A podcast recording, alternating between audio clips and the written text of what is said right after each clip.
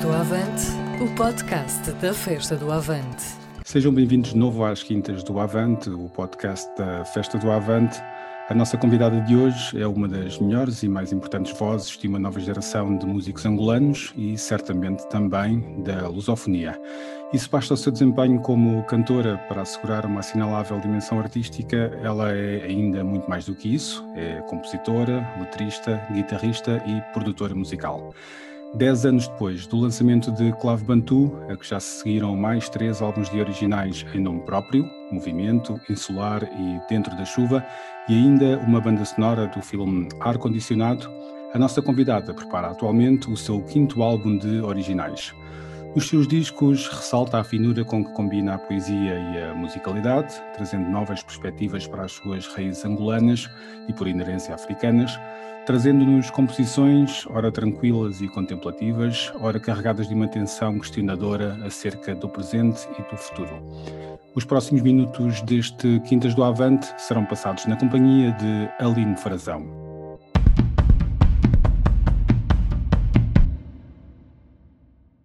Olá Aline, seja bem-vinda às Quintas do Avante. Olá Vitor, é um prazer muito grande estar aqui a falar contigo, prazer. Aline, uh, vais estar na Festa do Avante este ano como diretora musical do espetáculo de homenagem a Valdemar Bastos, que se vai chamar Nedapandula, palavra que quer dizer obrigado.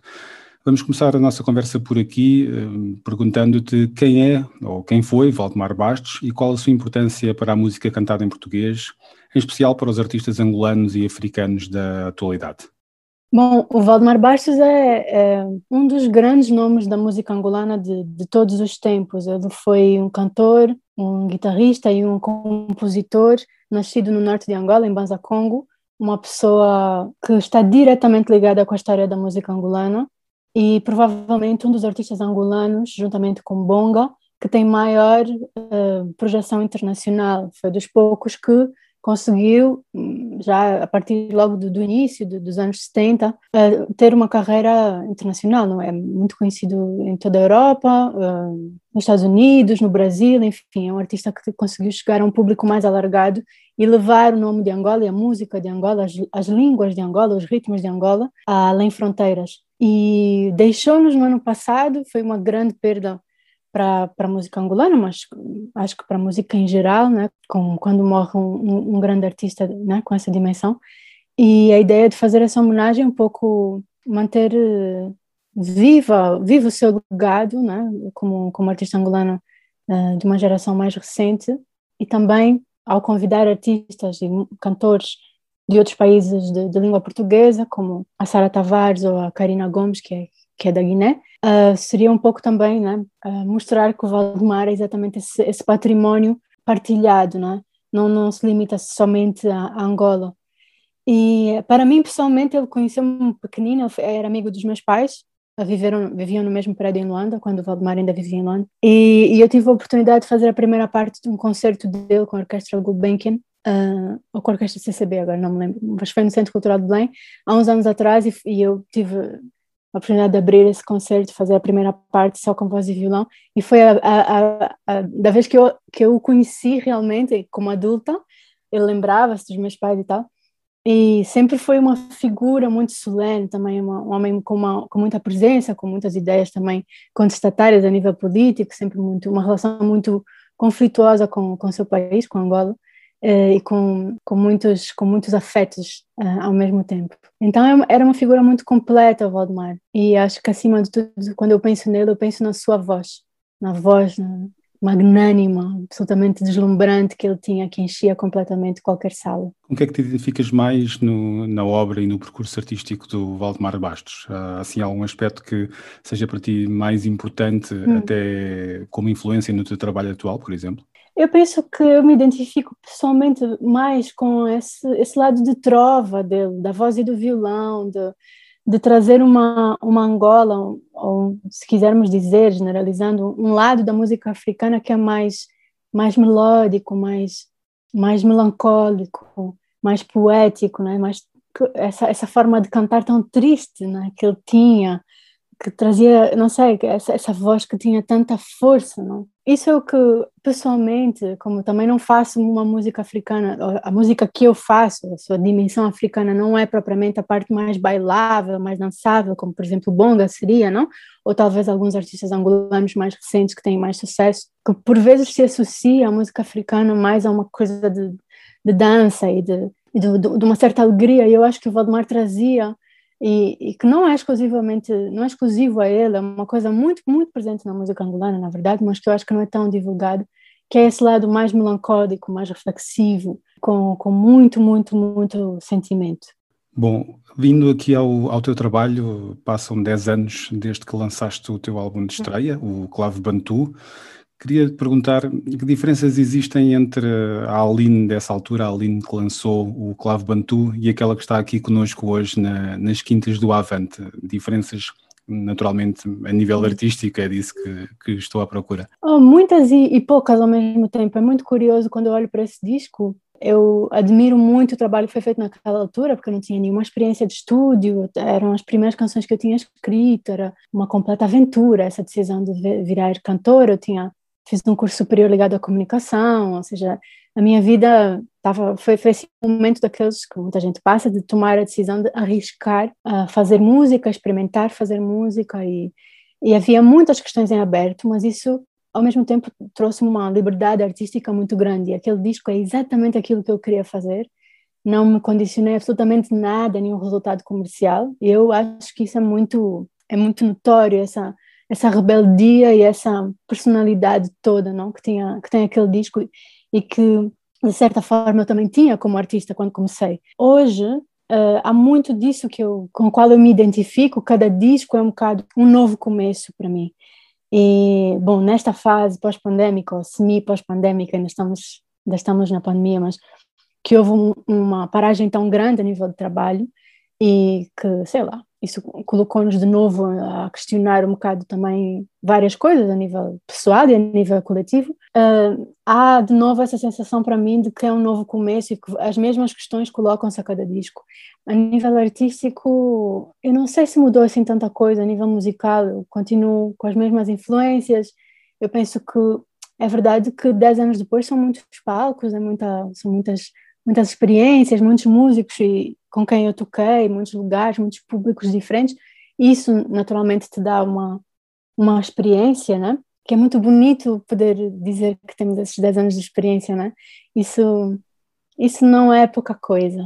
Uh, a nossa ingenuidade para com a música uh, dissolve-se um pouco. Ao mesmo tempo, passados 10 anos, também a paixão pela música, né? ainda estarmos aqui, o facto de eu ainda estar aqui a fazer música, isso também ganha um, um, um tamanho para mim muito grande, né?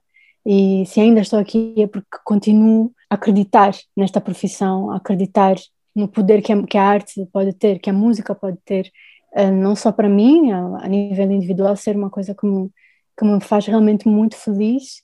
Do, do, que qualquer explicação que eu possa dar agora parece sempre pouca, as palavras aqui parecem muito, muito vazias, né?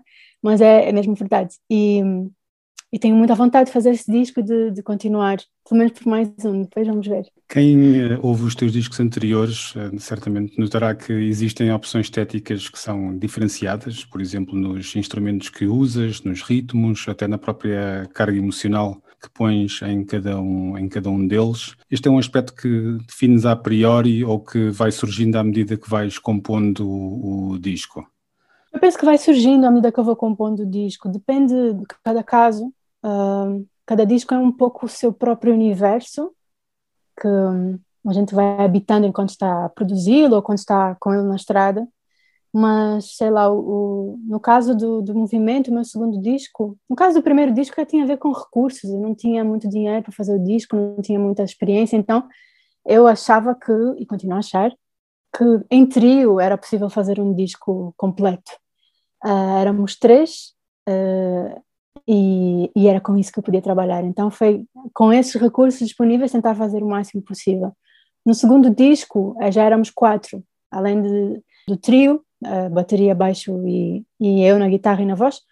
Uh, Juntou-se o Marco Pombinho no piano E isso abriu um bocado as possibilidades e alguma percussão e alguns outros instrumentos pontualmente, que, é, que o próprio disco, o movimento é um disco mais quente, é um disco muito, hum, não sei, uh, tem um lado assim muito quente, muito, muito, não sei, custa um bocado uh. Uh, e depois no Insular já foi um disco que a ideia era mesmo romper um pouco com a proposta, com essa proposta mais quente, mais uh, world music, que é um, rótulo bastante desagradável e que não significa nada, mas um, e era um pouco trazer uma um, uma ruptura e um lado mais experimental e reafirmar um, uma certa liberdade artística. E aí já assim, a, a partir de eu definir que queria uma guitarra elétrica e trabalhar com um músico que viesse do rock, e foi que convidei o Pedro Geraldo do, do, dos Linda Martini, e a, a, partir daí depois, como foi todo foi um projeto muito particular, foi gravado numa ilha da Escócia, com a produção do Giles Perring, então os instrumentos que foram sendo escolhidos, havia de repente a possibilidade de, ao longo do caminho de produção do disco, pensar uma harpa, porque não uma harpa, um instrumento que me era muito distante e que é absolutamente maravilhoso e que combina perfeitamente com a minha música, porque eu toco o violão como assim arpejando, né? É, é como eu toco, é como eu componho. Então é, houve essa essa possibilidade. Depois no disco seguinte, estamos já no quarto, no meu último disco, a ideia era voltar a reduzir e voltar ao coração do que é a, a composição e do que é o meu trabalho como compositora, é a voz e violão. E aí voltou a ser, neste caso, não foi uma questão de recursos, foi mesmo uma questão de escolha da, apresentação de, de, de, um disco e de fazer um trabalho, de fazer uma tour em solitário. E foi também maravilhoso poder também explorar e isso fez-me fez não descobrir novos instrumentos, mas sim aprofundar a relação que eu tinha com o violão. E, e ver-me mais como guitarrista e ver mais e dedicar mais tempo e estabelecer uma relação quase física mesmo com aquele instrumento que, que eu não tinha feito nunca. Então é isso, cada disco é, acaba por ser uma oportunidade para se explorar novas dimensões de, dos instrumentos que, que, já fazem parte de mim, como a voz, cada disco também é, uma, é um momento para se explorar novas dimensões da voz para mim e também ao mesmo tempo para voltar a, a, fazer perguntas e olhar para uma tela em branco, dizer o que é que eu gostaria, o que é que faria bem, que é que, o que é que faria sentido nesta música?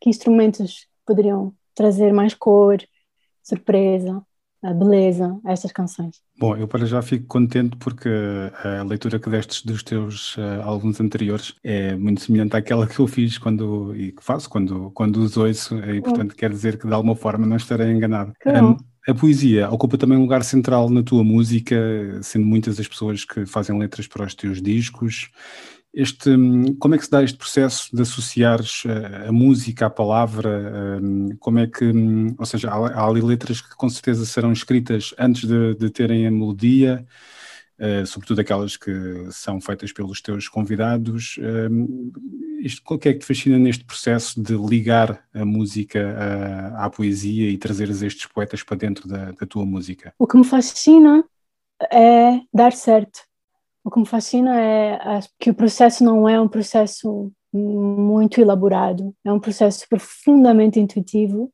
e profundamente rápido, de uma química rápida e imediata com aquelas palavras. Eu normalmente, em geral, escrevo as letras antes de antes de fazer a música. Nem que eu tenha o violão aqui ao meu lado e logo a seguir começo a fazer a música, mas normalmente o meu processo começa com a palavra. Que depois, mais tarde, eu vim a descobrir que isso não é muito comum nos cantautores nos compositores.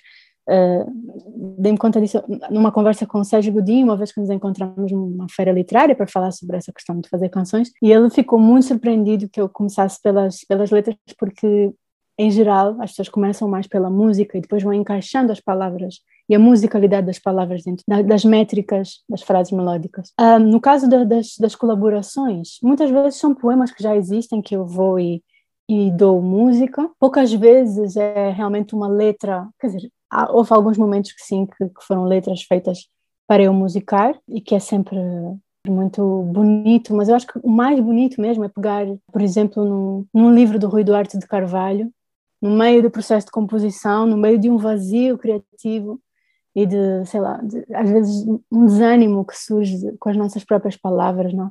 Às vezes fico cansada da minha própria voz escrita, não? Das coisas que eu escrevo, parece-me, em certo momento me parece repetitivo, me parece uh, esgotado, esvaziado, não? é uma coisa que eu estou a sentir neste momento em que estou a escrever o próximo disco, é um cansaço profundo das minhas próprias palavras. Mas de repente tenho os livros em casa e pego um livro do Rui Duarte, como aconteceu no Dentro da Chuva, e um livro que se chama Como se o Mundo Não Tivesse Leste. Eu ainda nem tinha lido o livro na altura, ah, e abri, fui folheando e cheguei à última página e li os dois últimos parágrafos do livro e fiquei extasiada com métrica, era prosa, mas tinha uma métrica musical assim absolutamente incrível. E peguei e peguei, meti no computador, escrevi como se fosse em verso, porque estava dividido já por vírgulas, era uma métrica, uma musicalidade perfeita. Eu só pus e fiz uma estrutura de canção e peguei no violão e imediatamente, naquele dia, naquela tarde, surgiu a canção. Então, como explicar isso? Eu não sei explicar isso. É uma química imediata, uma espontaneidade, uma magia que acontece. Não sei porquê, hum, e nem sequer tenho muito interesse em, sobreanalisá-lo, porque a, a, magia está justamente nessa nessa nessa surpresa, não? Nessa, nesse, nesse encontro. Rui Duarte, não? um escritor, antropólogo, cineasta, uma pessoa, uma figura absolutamente incrível dentro da, da cultura angolano, um livro que já está lá terminado, uma voz já está que já está fechada sobre si própria e, e dali poder surgir uma canção e poder surgir um encontro, não? Eu acho muito bonito, muito muito, não sei, apaixonante mesmo. Há pouco te dizias que eh, é interessante para ti voltar a fazer um disco porque gostas de ter a oportunidade de preencher um quadro em branco. Eu queria te perguntar uh, acerca do próximo disco, o que é que vai acontecer nesse disco, do que é que ele vai falar, que tipo de questões é que já estás a trabalhar que, que possam surgir. Isto pensando, olhando para os teus discos anteriores, em que há ali um cruzamento entre as questões do cotidiano, da, da vida das pessoas, das suas preocupações, mas também uh, com o seu vá, fundo sentimental, não é? Há, há um, sempre um lado emocional bastante forte também no, nesses discos. Eu não sei ainda, não terminei o disco, por incrível que pareça, vou gravar em setembro, mas ainda não está completamente terminado. Mas há várias questões que têm andado na minha cabeça. Bom, para quem ouvir este podcast e depois ouvir o disco e não tiver nada a ver, não se surpreenda, porque é mesmo assim a vida. Mas há várias coisas que têm estado na minha cabeça. Por um lado, é retomar a banda, depois do disco a solo, uma necessidade muito grande, fonte também de isolamento, dessas questões todas contextuais, de voltar a tocar com pessoas e a, a beleza disso, de estar com outras pessoas, outros seres humanos a tocar à minha volta e fazermos música em conjunto. Uh, por outro lado, também a necessidade de, que quando a gente toca em banda, a gente tem que ouvir o outro, não? Acho que acaba por ser também uma metáfora de, da vida social e política, a necessidade de escuta e de voltar a, a dialogar com as pessoas, a música como uma forma de diálogo também entre várias vozes. Um, e por, por, por mais uh, talvez distantes ou metafóricas que estas questões possam ser para mim, acabam por ser questões centrais depois na forma como eu oriento o trabalho. Um, por outro lado, um, talvez também isso, esse cansaço da minha própria voz escrita, não, da questão das letras e da composição como compositora, eu, eu neste, desta vez eu vou querer ter mais músicas de outros artistas, ou seja, fazer versões minhas de, de canções que eu, que eu gosto. Por exemplo, uma do Valdemar Bastos, que entrará nesse disco, uh, em princípio, um, que é uma forma também de fazer eternizar um, um repertório, um cancioneiro, que surge, surge um pouco dessa reflexão também para essa proposta do Avante, que é fazer eternos esses artistas que nos inspiraram, que nos ensinaram e que fazem parte de um património cultural uh, de, de, um país ou de, de, vários vários povos, não? E como é que nós podemos fazer fazer os eternos? Como é, os livros a gente relê, a música quanto mais for uh, tocada por outras pessoas, é a forma disso passar, não? Continuar no tempo. E eu também sou compositora e também gostaria muito que as pessoas gravassem músicas minhas. Então, nesse sentido, decidi incorporar também para o próximo disco algumas, algum, algumas canções uh, de artistas, principalmente angolanos, que eu acho que faz falta que as pessoas conheçam e que não seja uma coisa de nicho para os amantes da música angolana, ou quando vem uma editora estrangeira e vai lá fazer aquelas compilações uh, de, de, da música angolana dos anos 60 ou a música angolana eu penso que é muito, muito estereotipada, as pessoas pensam que é uma coisa muito específica, quando a música angolana é uma coisa muito múltipla, tanto que Angola é um país muito grande, com muitas culturas dentro de si, não? Então acho que uh, nesse sentido também vai acontecer algo assim. E, e, e, não sei, a minha banda atual é, é, bom, o Marcelo, Marcelo, Marcelo Araújo na bateria, o Maiô no baixo, Diogo Duque no trompete, ou seja, essa, essa presença do trompete de certa forma me aproxima um pouco do jazz. E eu penso que poderá ser uma linha também, um, a nível estético, uma presença através dos solos, dos, arranjos com o Diogo no trompete, que é um músico com um universo jazzístico muito profundo e muito, muito colorido. Eu acho que poderá haver aí também algo, algo de jazz. Só para terminar, eu sei que eu falo muito, mas eu, essa minha vivência em Luanda, porque eu estou a morar em Luanda, neste momento não estou em Luanda, mas moro em Luanda já há quase quatro anos, a nível do, das letras e, da, e, da, e, do conteúdo das canções, eu penso que haverá uh, um impacto também de, de, uma certa desesperança, não? De, uma certa, de um certo cansaço político uh, em relação ao que se passa em Angola e uh, porque passam os anos e os problemas continuam os mesmos. E é muito violento presenciar essa realidade, ainda que desde um lugar de privilégio assumido é muito violento presenciar essa violência social da pobreza e da exclusão e da falta de direitos das pessoas, da falta de direitos do, do, do povo angolano. É muito, muito revoltante, mas a revolta, passado, com o passar dos anos, vai se transformando em outras coisas, dependendo das fases, obviamente, mas também se transforma numa profunda desesperança, numa profunda, de um desespero uh, muito duro, assim, também. Um, e, e, eu acho que há algumas canções, pelo menos uma, que, que, está garantida para o disco, que talvez reflita um pouco essa ideia. Tu já foste entrando aí pela atualidade adentro. Uh, nós, na, nas Quintas do Avante, costumamos pedir aos nossos convidados que possam comentar uma das notícias que tenha surgido nas, numa das últimas edições do Jornal Avante, o jornal que dá nome à festa.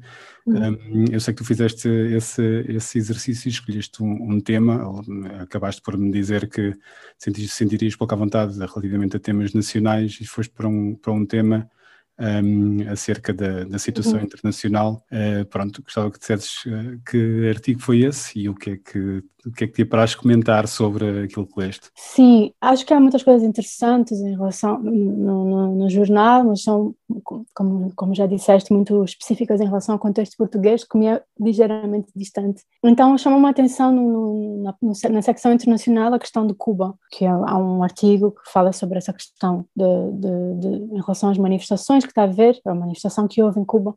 Isso fez-me, assim, muito, muito brevemente, de uma forma um bocado superficial, porque é um tema uh, que, que, mexe muito com as paixões, comigo também, porque, não sei, a relação de Angola com Cuba é uma relação histórica, né? Nós temos, eh, como país, uma dívida histórica eterna para com Cuba que, que, que, eu acho que Angola é uma das provas, a independência de Angola e, e os primeiros anos de, Angola independente são uma das provas de, da importância do, do internacionalismo e da importância um, dessa cooperação uh, para, para a vida específica, para a vida real das pessoas.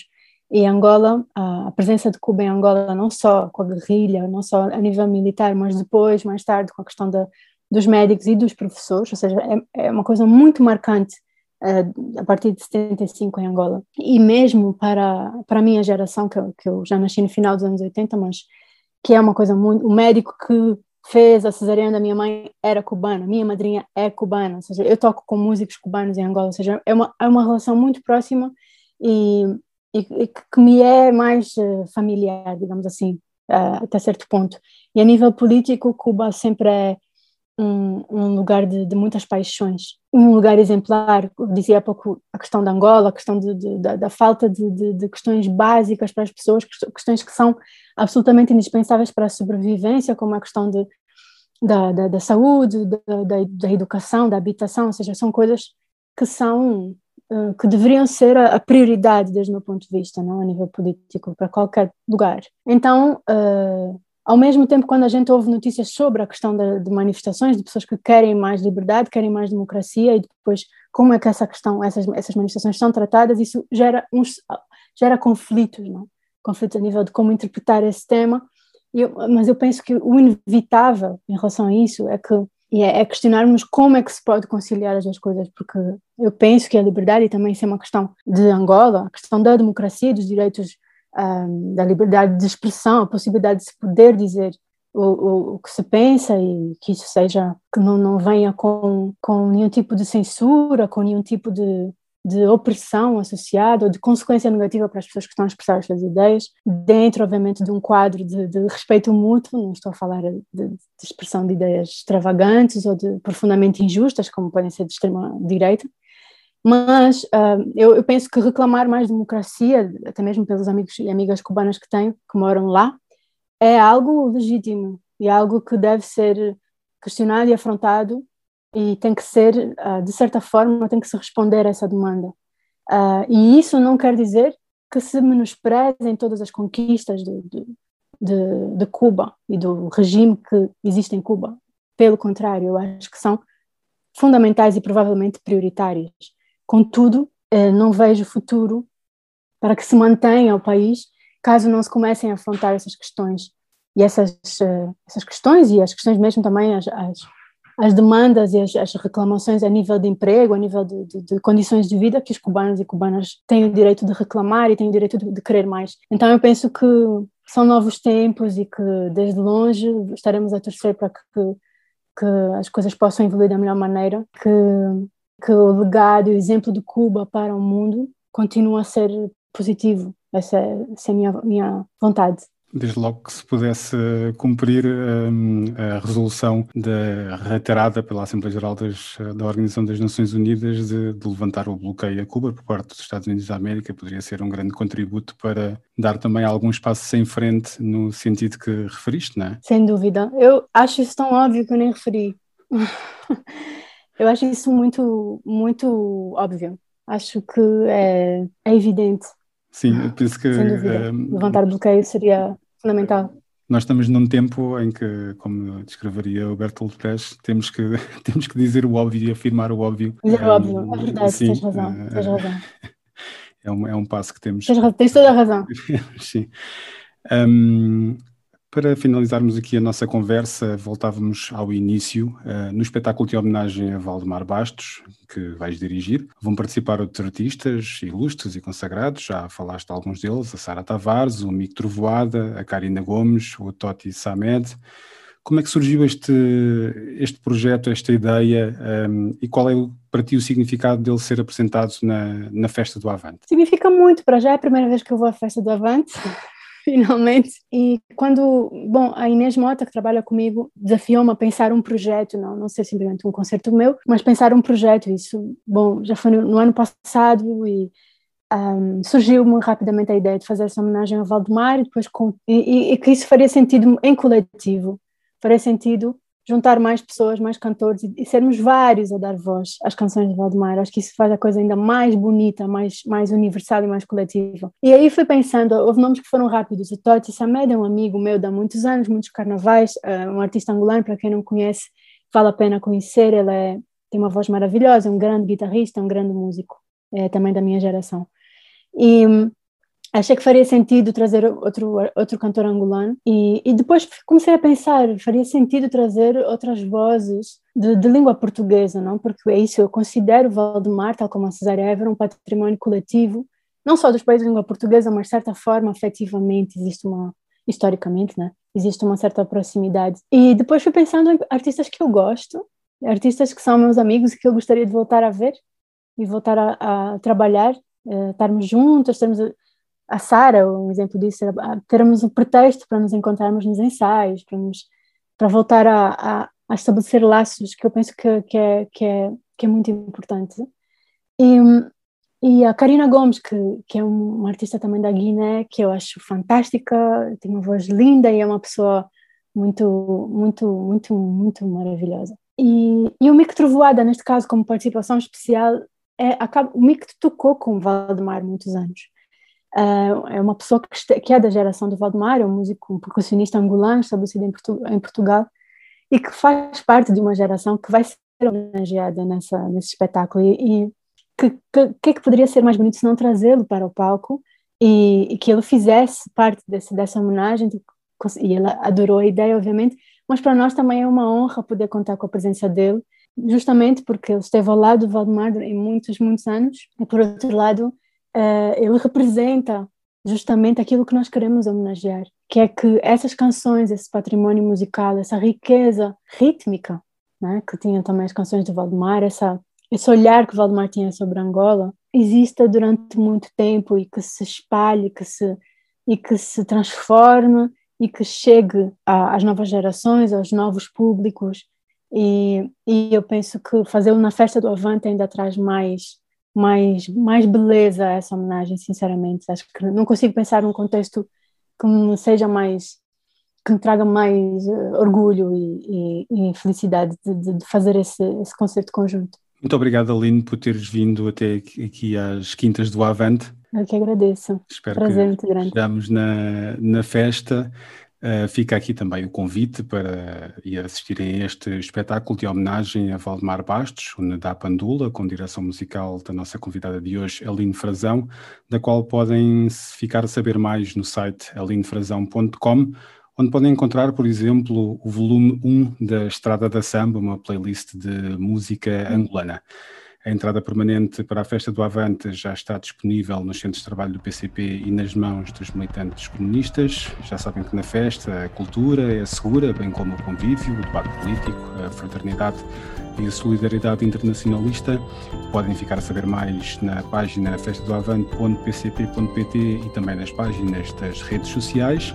Às quintas-feiras é também dia de sair o Avante, o jornal que dá nome à festa. Despedimos-nos das Quintas do Avante com um abraço e os votos de que nos vejamos na festa. As Quintas do Avante, o podcast da Festa do Avante.